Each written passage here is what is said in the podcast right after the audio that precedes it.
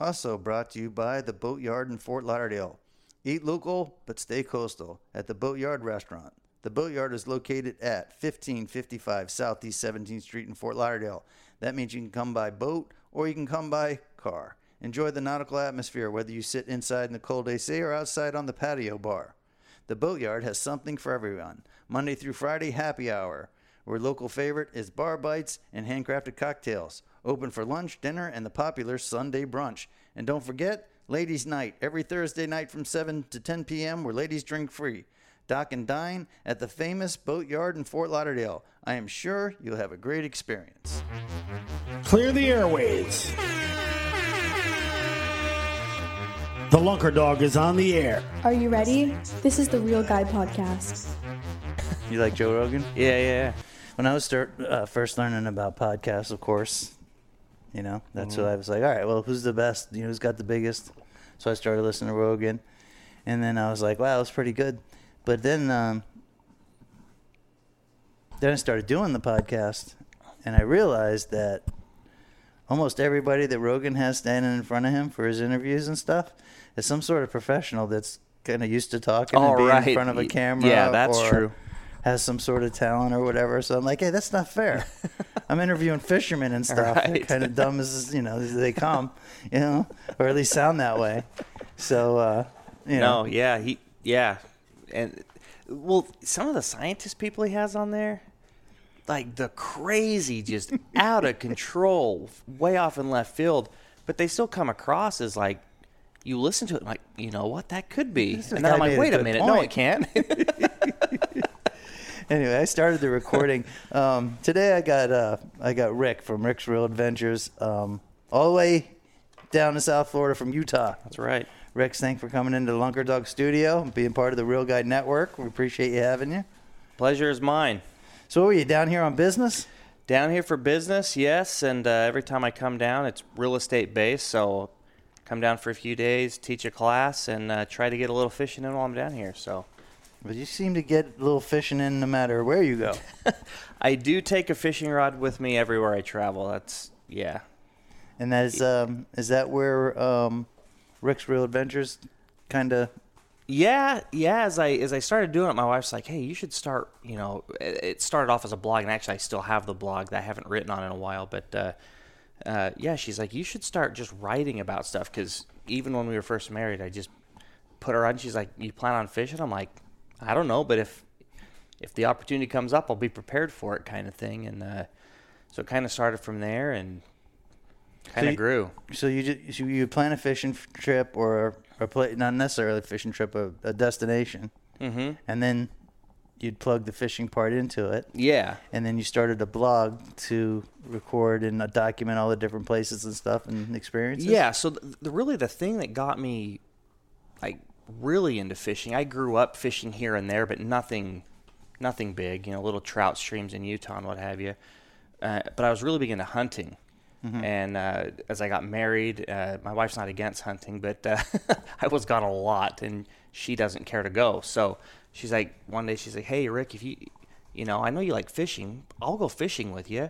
You can go fishing anytime you want if you don't hunt as much." And I'm like, "Well, that sounds like a winner to me." So I just ended up switching tactics a little bit, and uh, there was a trip that we took. Uh, where where did we go? It was the White Cloud Mountain Range of Idaho. So my oldest brother Jason uh, always would plan these hiking trips, and he's like, "Hey, we should do like a brother hiking trip. We'll do a 50 miler every year."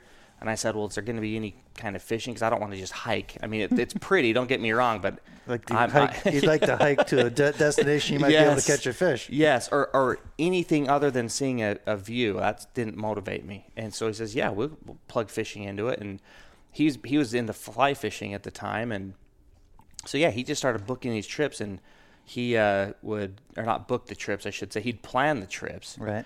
And uh, at any rate, he'd say, yeah, we're going to hike this many miles this day. And then we're gonna, we've got these lakes to fish. And then we'll go to the next day. So, so yeah, for there about eight, nine years, uh, we did a hiking trip every single year somewhere in Idaho, Montana, Wyoming, or Utah. And uh, this particular, the very first one we ever went on, um, I was just getting into fly fishing, so I could, I could cast a few feet, whatnot. And the alpine lakes are very uh, user friendly. Let's say the fish don't see very many people up there, so it's easier to catch them. So we'd tr- uh, put on dry flies, things of that nature, and uh, we caught this we caught this fish that I had never seen before. It was a it was a golden trout. At the time, I had no idea what that was. Right. Um, but turns out you they're very difficult to catch as far as you have to. It's difficult to get into the area where they're at, and then generally they're a little more difficult to catch when you're there. And uh, so I landed one, and none of us. I mean, we're like, oh, that's a cool fish. We just thought it was some kind of a weird cutthroat, and turns out uh, it was a golden trout. And so we all kind of freaked out when when we So were all of a sudden, you found out it was a big deal. yeah, I was like, well, geez, that's cool. And, and granted, the biggest one we caught was like 12 inches, but You, you kind of it's kind of like been a repetitive thing with you, yeah, I had that experience with you as well. My first snook, yeah. right? I take Rick out fishing for the first time. How many years ago was that? Yeah, probably close to what eight? Eight or nine Eight, years nine, ago, maybe. yeah. And uh, he catches this horse of a snook. I mean, you know, 43 inch ear or something like that. Really big fish. Monster. And um, we caught a lot of big fish that night. And then uh, I didn't see Rick for a while. And then I get a phone call from him. And he's like, well, geez, Jeff, I didn't realize that all those fish we caught. Yeah, well, when I caught it at the time, and I bet you probably read that because you mentioned, dude, he's like, dude, this is a huge fish. And, and you actually, if I remember right, you actually asked, hey, do you want to mount this? Or I, I've got a guy. And I was like, nah, I'm, I'm good, you know. But no, I didn't realize till after that. That was the first snook trip I ever did, and that to this day is by far the biggest snook I've ever caught. 42 inches long. I don't remember the girth now, but uh, It was a, it was a, it was a, it was a big fish. that, that night, between me and the other guy on the boat, we landed probably a dozen that were Yeah, 20 15 plus pounds 20 easy. pound fish. yeah. Yeah. Those were the good old days when the big snooks were just hanging around here. Unbelievable. Yeah, yeah. So that happened with the golden trout. Yeah, so with the golden trout, uh, that kind of triggered something in me of, I thought, well, that's kind of cool. I caught a fish that not a lot of people have either caught or, or come to find out, fly fishermen like, man, that's high on their bucket list to catch one of those. So I said, well, I'm going to set a goal to try to catch every trout species in Utah. And so I did that, and I'm like, well, I'm going to try to catch every species in Utah. That's my new goal. I want to catch every game fish that Utah has. So you just kept raising the bar for yourself. Yeah, and, and that got me into really searching out species. So I started researching just crazy species, like mostly freshwater.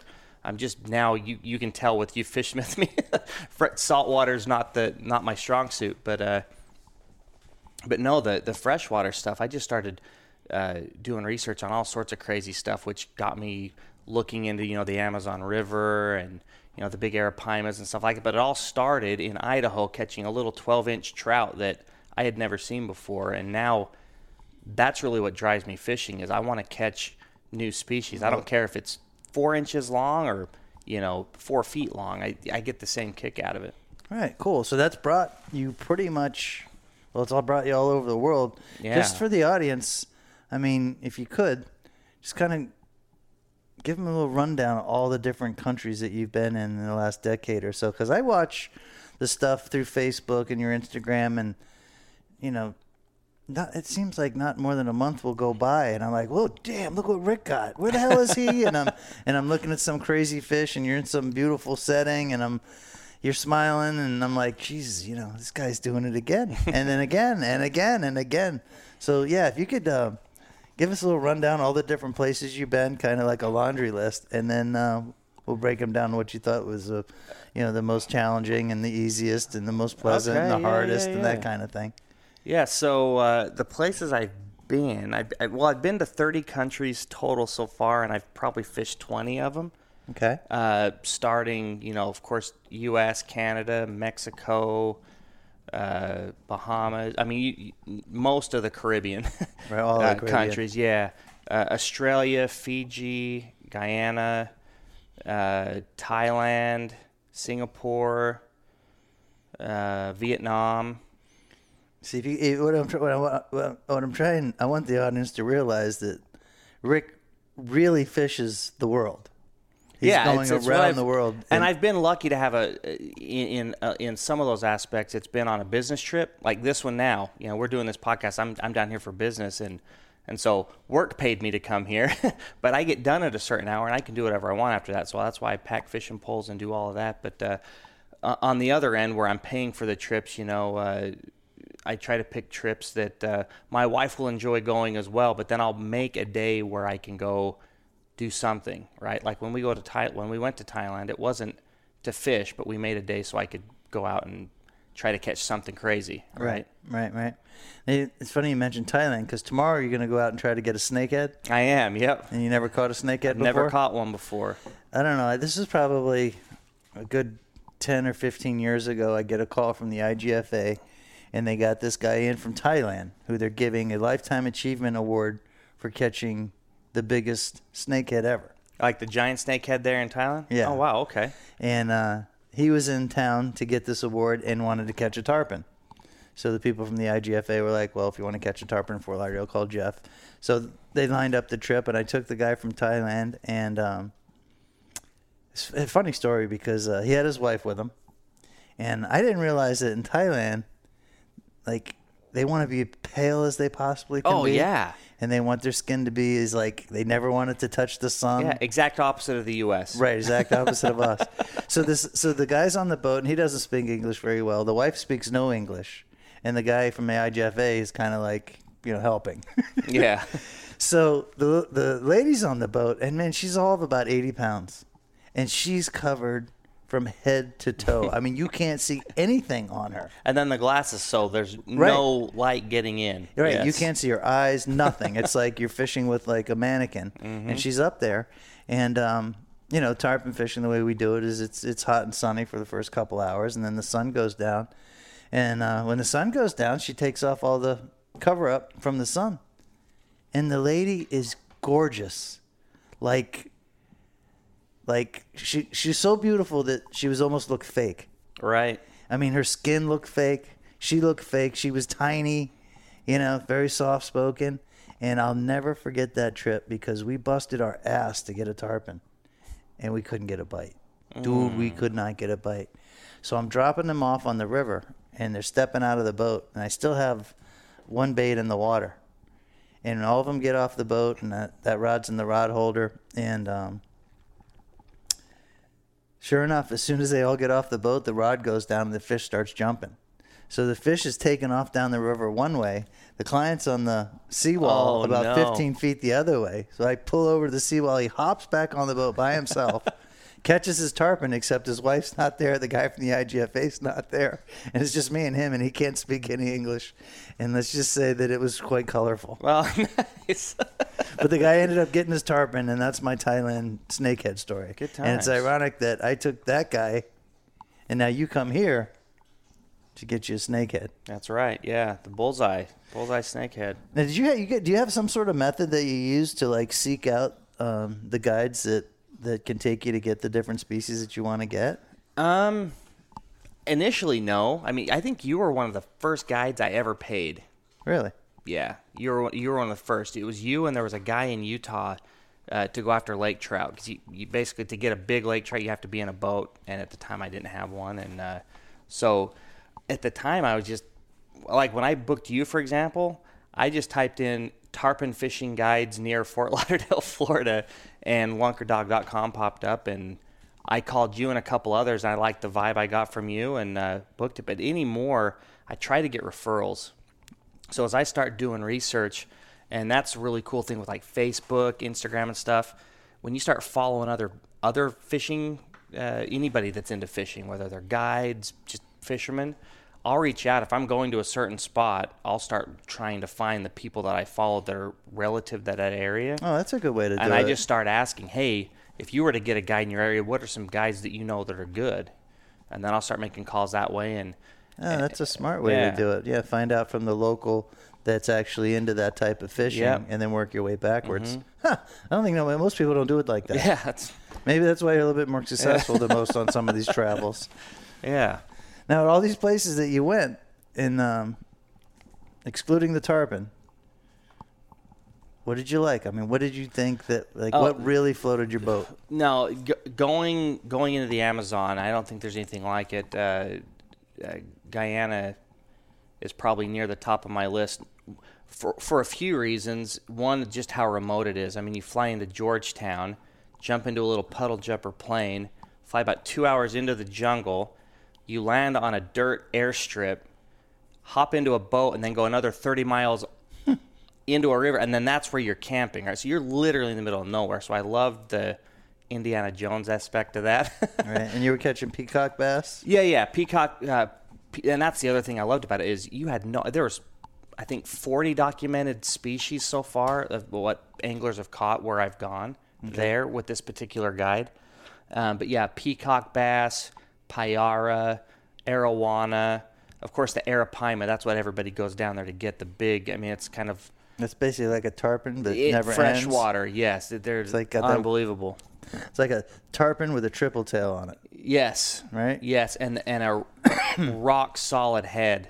In fact, funny story. The the the first one I ever landed uh, was the first day of the first time I went down. I've been there twice, and uh, the guide.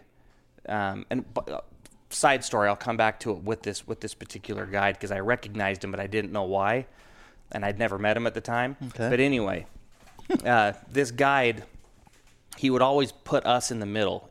We would net, they won't let us hold the head.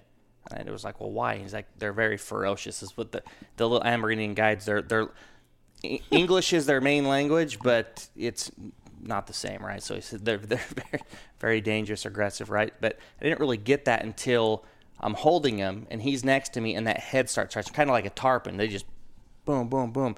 But that thing hit him in the shoulder, and I thought the the sound. I thought his arm snapped. Like I literally thought it snapped. And he was like, he just let this groan out and, and kind of dropped away from the fish.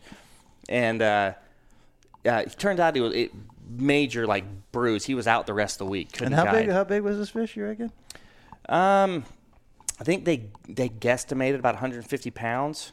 Wow. Um, about I saw the picture. seven feet. Yeah, something like that. It wasn't a, a huge one by any any stretch. What, what, what is like a really big one of those? A really big one. I think the world record's in the 400 pound Oh, really? range. I didn't know Yeah, that. and they get up to 10 feet long, if I'm not mistaken, Hmm. give or take.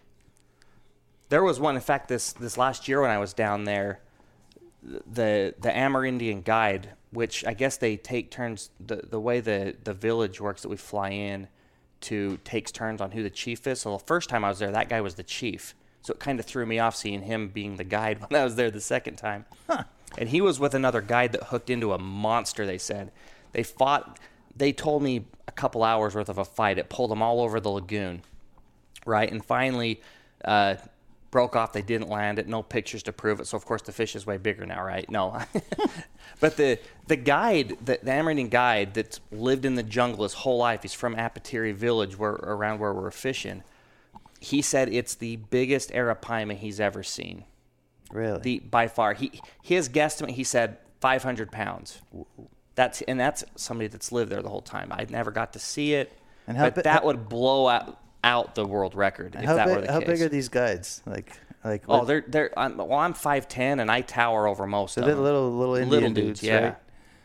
and they're trying Yeah, to hold the those big yeah. giant fish. That's pretty Yeah. cool. That's pretty cool. I went, I went, I went to Venezuela, but I never went to the Amazon. But I did go to a fish market when I was in Venezuela, where a lot of the fish came from the Oh yeah, Amazon. yeah, yeah. And I was floored. To, I saw some dead snooks in there that were so friggin' huge.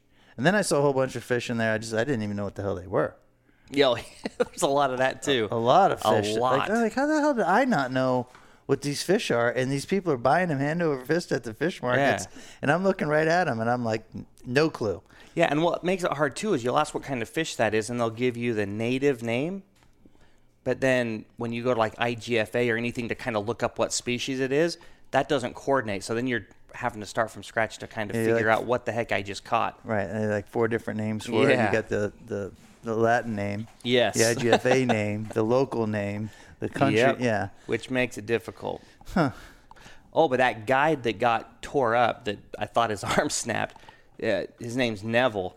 Um, the reason I ended up figuring out, because as we talked, you know, we'd get in at night, we'd eat, and, and then I'd go over and talk with the Amerindian guides, uh, just because it's interesting to hear that a totally different way of living, and just, I don't know, I, I, No, I I, like that vibe to kind of figure out why people do the, the things they do, and I mean, every and time I stuff. every time I do a, a destination, I don't do near as what I used to, but I was way more infatuated with the social lifestyle of the fishermen yeah. than I was so much with fishing and the fish. It's like you know, well, if I lived here, or what would it be like, you know, being you know Bahamian or whatever, Right. and you know you try to put yourself in their shoes so to see their their lifestyle and how they go about it and what they think about the fish like you know like my bahamian buddies they all think i'm totally nuts for tarpon fishing all the time you can't harvest them Yeah, you can't right. eat yeah. them they, they Why fight, catch them if you're not eating? right they fight so much and you know you're gonna sweat when you pull them in you know all that kind of thing and they just totally don't get it you know but i guess if i grew up a bahamian Yeah. you know and looked at it from the way they look at it i, I wouldn't get it Well, you're fishing to eat, right? In a lot of cases. you see what's on my table Yeah, you got the nice uh, tarpon. Uh, what is that? Is that chrome? I don't know what it is, but I got it for Pewter? I got it for Christmas, and um, we put it on the living room table. And um, yeah, I think it's pretty ironic that that tarpon's sitting on my living room table because pretty much that's what's fed the family for the last twenty years or so. Hundred percent. Yeah. Even though we don't kill them, we don't harvest them, they still feed the family. right. All right. Right. Now you told me that at all these places that you've been, and uh, we were fishing the other day, and I asked you, I said, dude, I said, what do what do you think is your most favorite, or not your favorite, but the most productive? And you totally floored me when you said Fort Lauderdale. Oh, hands hands down. Explain Hands down. e- explain that because you know like like I think the fishing is good here, but you know I'm a good fisherman and you know I can kind of get the best out of it. But you would just think that going to these remote places, that the fishing would be so much better and easier and Right. Well, know? I guess it's from your perspective perspective where I want to go and catch as many different species as I can. Where I, there's not a place that I mean, if I want to go saltwater fishing in Fort Lauderdale, there's so many options I've got down here. Right, from game fish all the way down to just you know bottom fishing and catching whatever you want to catch. Right, but on the freshwater side of it, you don't have to go to the Amazon to catch peacock bass. yeah, good. You don't have to go to catch redtail. You don't have to go to catch snakeheads. I mean, you could travel to Fort Lauderdale and cross several countries off your list because the species are right here. Now they're not as big Right. as you can get, but they're all here. You can fish a little puddle and catch 10 species in a day You know, I never and not have to leave the US. Yeah, see, I never think of it like that. We just kind of take it for granted all those different exotic fish that are swimming around in those canals. Well, and, and I, I, a lot of people just kind of poo-poo them or, or, or look down, or you're supposed to catch and kill. I've, I've heard. I don't know if that's the case. Well, they're, but, they're invasive species. I mean, the only species that we meant to have out there were the peacocks. Right. And that was supposedly to control the, yeah, this is yeah, the, the typical, you know, government management of wildlife. So we have these tilapias that are an invasive species. Yeah. So we're going to bring in another invasive species to eat the other invasive species. Right. And then all these different, uh, what do you call it? Uh, fish companies that sell fish to aquarium or pet stores for aquariums Oh, and yeah, yeah, stuff. yeah. You know, like uh, I don't know, maybe, maybe when they flush these fish or Well, when they I, get I've rid of always them. wondered they- how so many species got here. I was like, well, you guys have hurricanes and maybe a maybe an aquarium got tore up, and I, I'm not I, positive. I don't know how you have so many species down here, but And, they're en- here. and enough of them for people to roll around and catch them. Right. That clownfish, the Right. knife fish. Yeah, I got my, cl- my my first clown ever was earlier this year. What are all the species that you got down here in Fort Lauderdale? Oh, I don't know how many, but let's see. We've got that I've caught just. I bet you there's over 30 species I've caught just in Fort Lauderdale. That's crazy. yeah, it's nuts. That's totally nuts.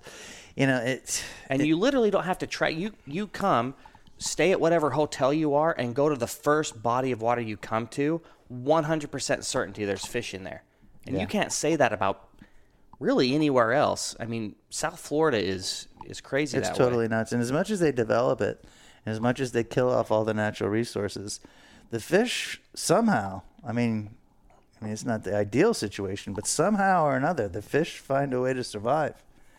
And yeah they're still out there.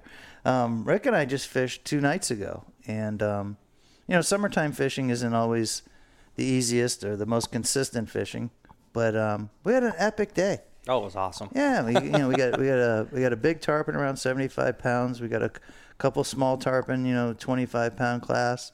We had a beautiful snook sight casting.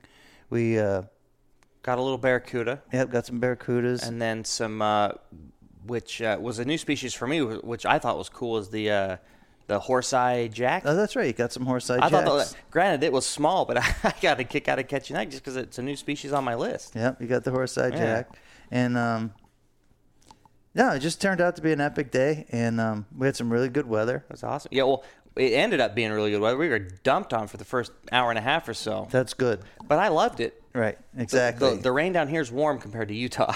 no, but I mean the summertime. That's what you. I mean, you pray for a little bit of rain Yeah, in the yeah. afternoon because Cool if you off. don't get it, you know, it's it's it's much tougher.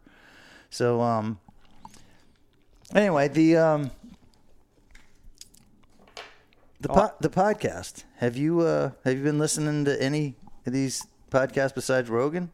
These fishing no, I, podcasts. I, I, I'm a Rogan guy because I, you never know. But no, I'm I'm new to the. This is the first one I've ever actually been on. Uh, but uh, listening to them, I'm getting more and more into them. There's a guy named Lance Egan that does one uh, in Utah. He's on the U.S. fly team, uh, fly fishing team.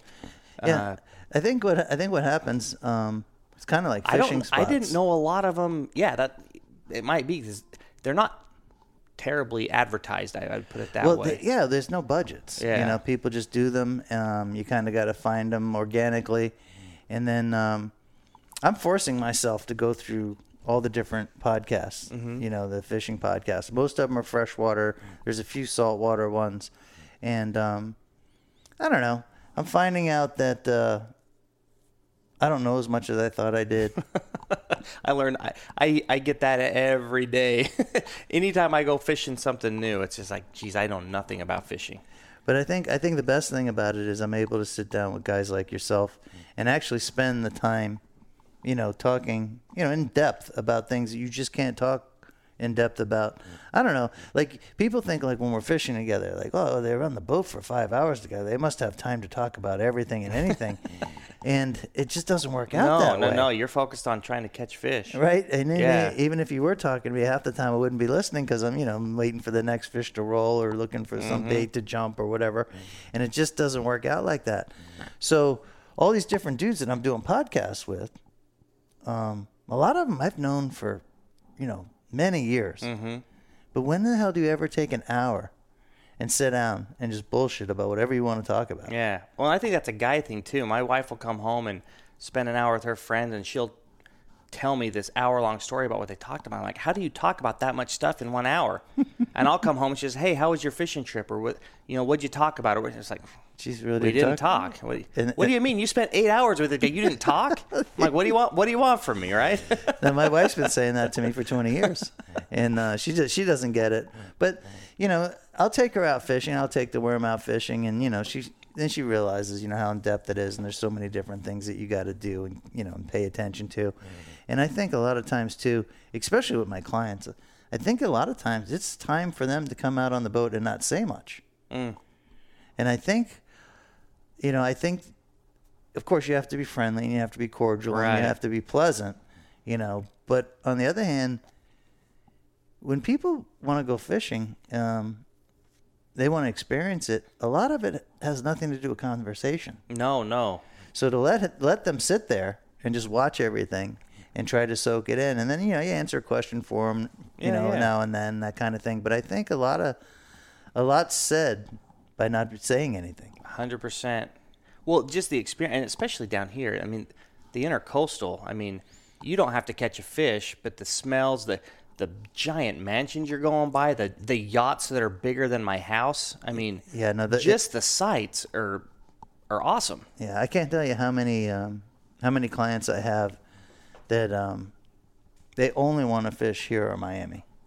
You know, like I could take them off the beach, you know, out in the ocean, Mm-hmm. and the fish will be out there. And like, no, no, Jeff, you know, bring me up that river. They want to see those houses. Yeah, yeah, They yeah. want to see those boats. And then there's something that happens. It's very unique here. I don't know that you've had- got that at other places. No, it's it's very unique when it comes to that. This is like the epitome of urban fishing. And when somebody has a hundred pound fish on and there's there's skyscrapers in the back Mm-hmm. and there's chicks on g strings, you know, on the beach, Yeah. you know, it's definitely you know, I don't know, it plays tricks on your mind. And uh, 100%. and yeah, there's no other there's no other feeling like it. And um, the trophy fish that we have here. Um, is is fairly phenomenal. Like I, I tell people when they book their trips is like they want to know, well, gee, how many snook can we catch? And I'm like, well, maybe we'll catch two or three snooks. I said, but they're going to be nice snooks. They're gonna be big, yeah. Yeah, I can't, you know, like I can't, I can't do like they do on the West Coast or in Everglades City or whatever, and put people on, you know, a whole bunch of small fish if I want to. Right. Can I catch you a trophy? Yeah, we can do that if you're Mm-hmm. willing to work at it. But I can't put 20 small snook in the boat. Right. You know what I mean?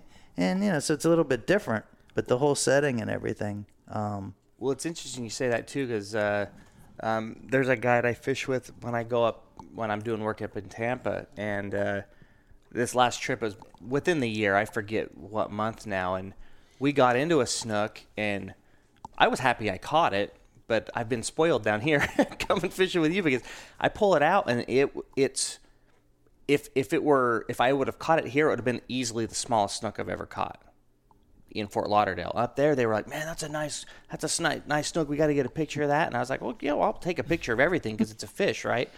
but I, I was happy I caught it, but it was, they, they made a bigger deal of it, and so what you just said definitely rings true. well, you know, I, I kind of been busting chops on the West Coasters for the existence of our social media. Um, I tell them, you know, you got your West Coast snook and your East Coast snook, and the West Coast snook are half ladyfish. They're just not holding the girth and Yeah. the weight and the and you know that, that that these fish are over here. Not to say that they don't have some big snooks. Well, I've also, and correct me if I'm wrong here, aren't there different species of snook? Like there's different, actual different species. Some are longer, some are fatter. yeah, there's there's three or four different species. Because a snook's a snook to me, but I don't know. But they say that the common snook is the same snook on the west coast and on the east coast.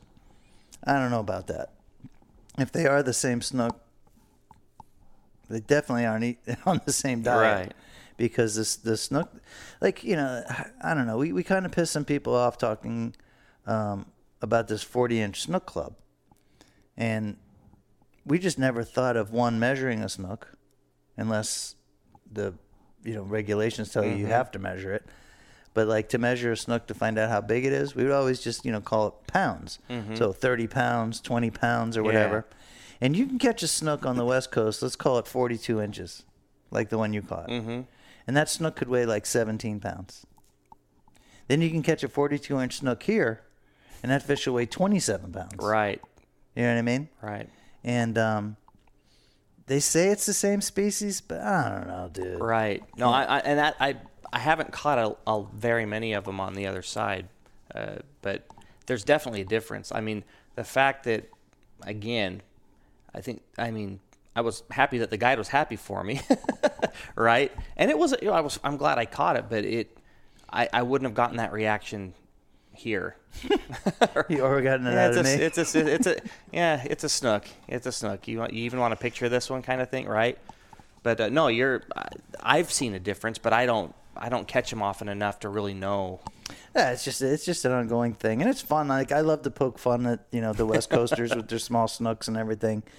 And uh, I've actually I've actually um, made a lot of friends by you know making fun of that. Oh yeah. and you know they get they get right back at me.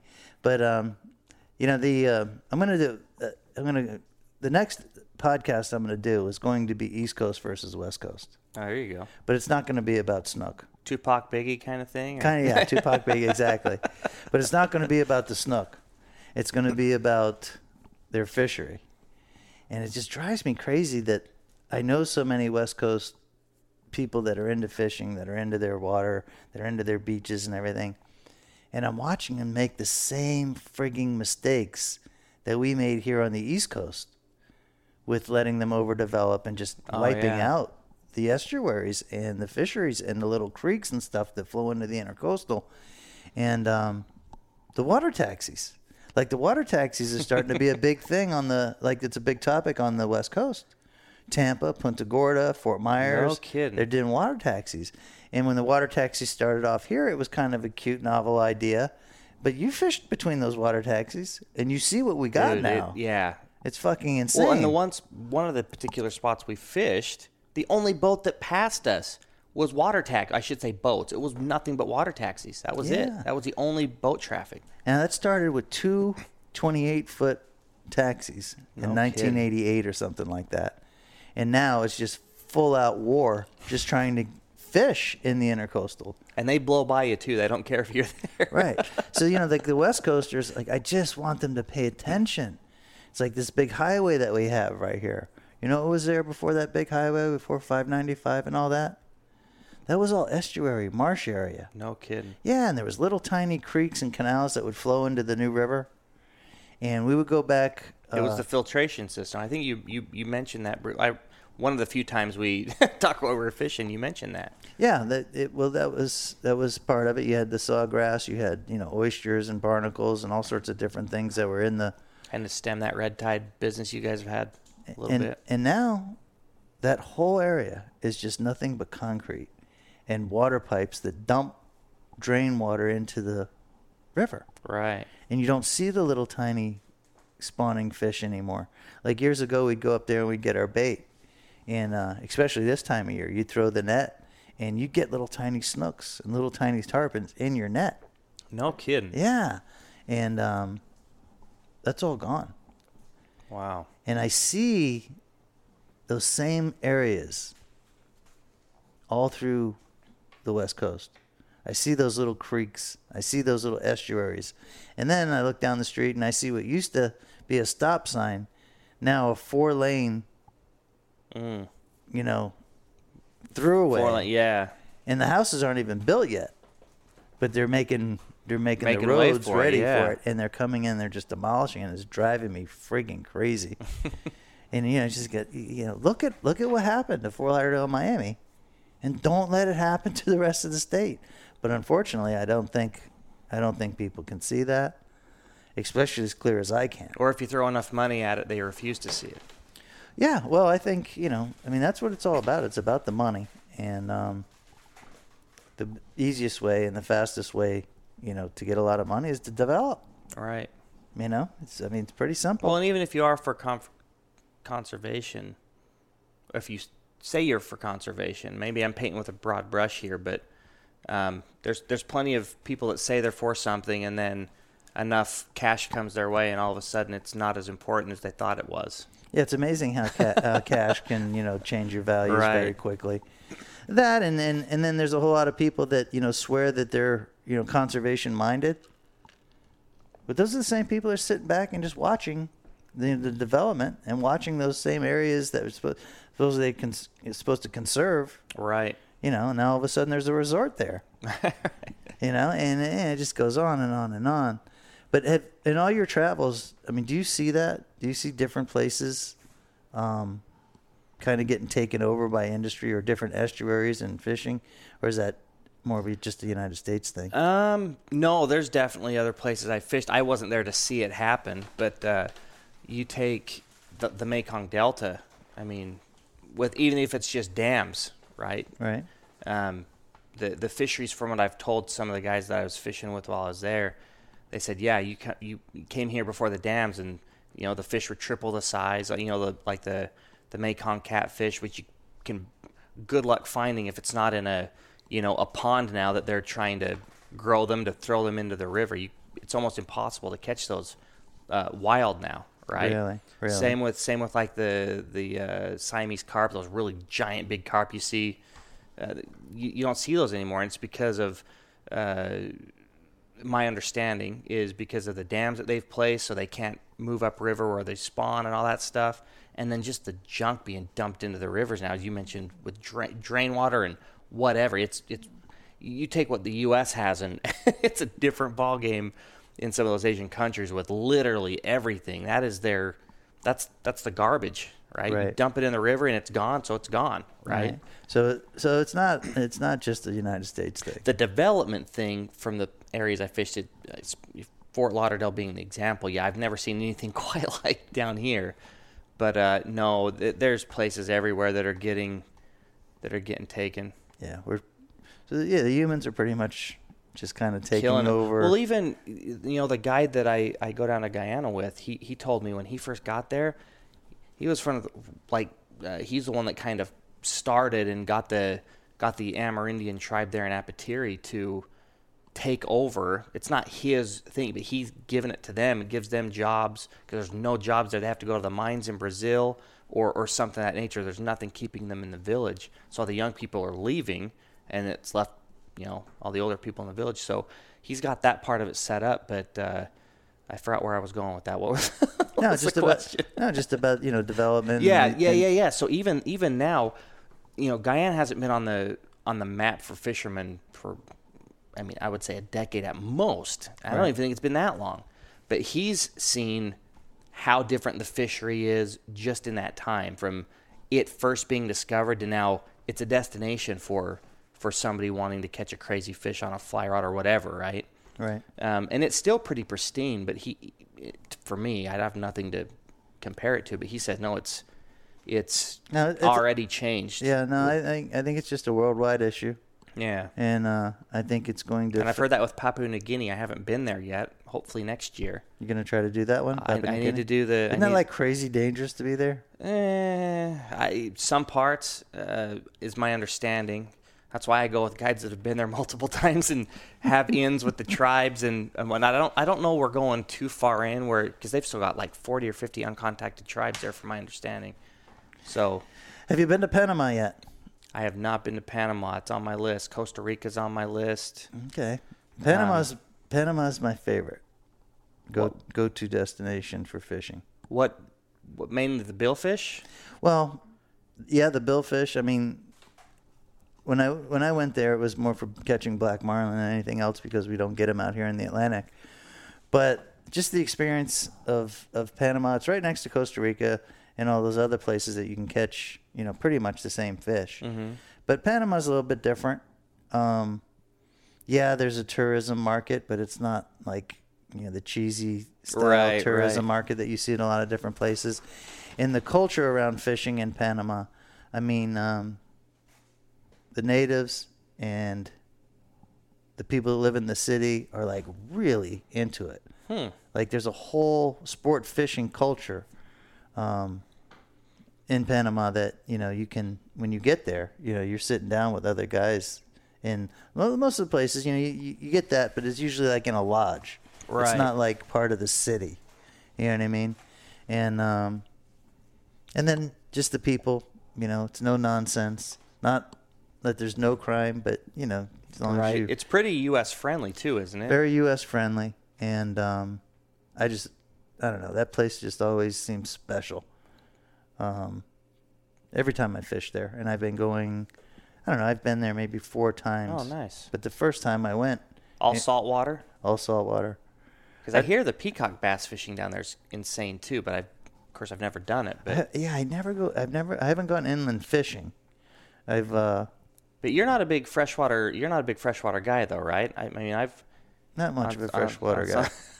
I mean, I'm not. I'm not not a freshwater guy. It's just you know, you grow up on the canals here in Fort right. Lauderdale. You catch a couple of snook and tarp, and all of a sudden a largemouth bass isn't that cool.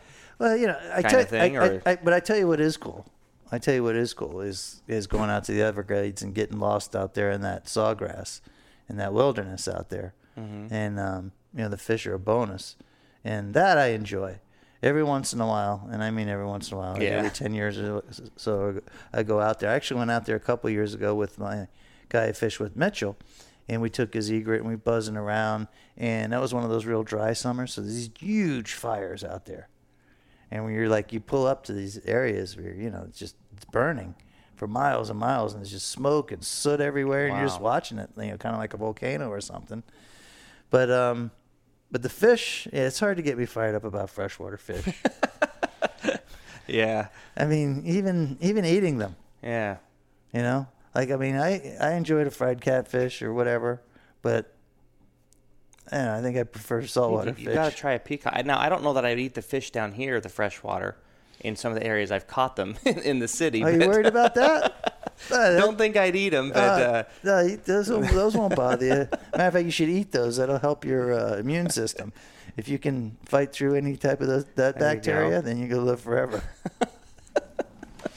anyway, Rick, um, thanks for coming in and doing the podcast. Yeah. We wish you luck with your snakehead tomorrow. hey, I appreciate it. And um, for all you guys that would like to follow Rick and his travel destinations and all the crazy fish that he catches, tell them how to uh, how to follow you on Instagram. Yeah, guess is the best Instagram, it's at Rick's Real Adventures. Uh, Facebook, it's at Rick's Real Adventures. And then my my- my blog, you can there's links that you can see that. I've actually got to do a little bit better job of keeping that part of it up to date. But Just keep In- catching the fish. in, Instagram, the pictures are all going to be on Instagram. I just got to do a better job of uh, putting out the uh, written out version of what happened. All right. Yeah. And um, also, congratulations this week on getting your Fort Lauderdale Grand Slam. Yes, yes. You know, it's not too often you can brag about getting a slam. If you guys don't know what a Fort Lauderdale Grand Slam is, that's when you catch a barracuda, a jack, a tarpon, and a snook all in the same night. And um, I actually had a couple slams this week. This is the time to get your Fort Lauderdale Grand Slam. And uh, thanks for coming in and doing the podcast. Thanks for being a great client. And um, it's Rick from Rick's Real Time Adventures. Thanks. It's been real. Run that dog, pal. Yep.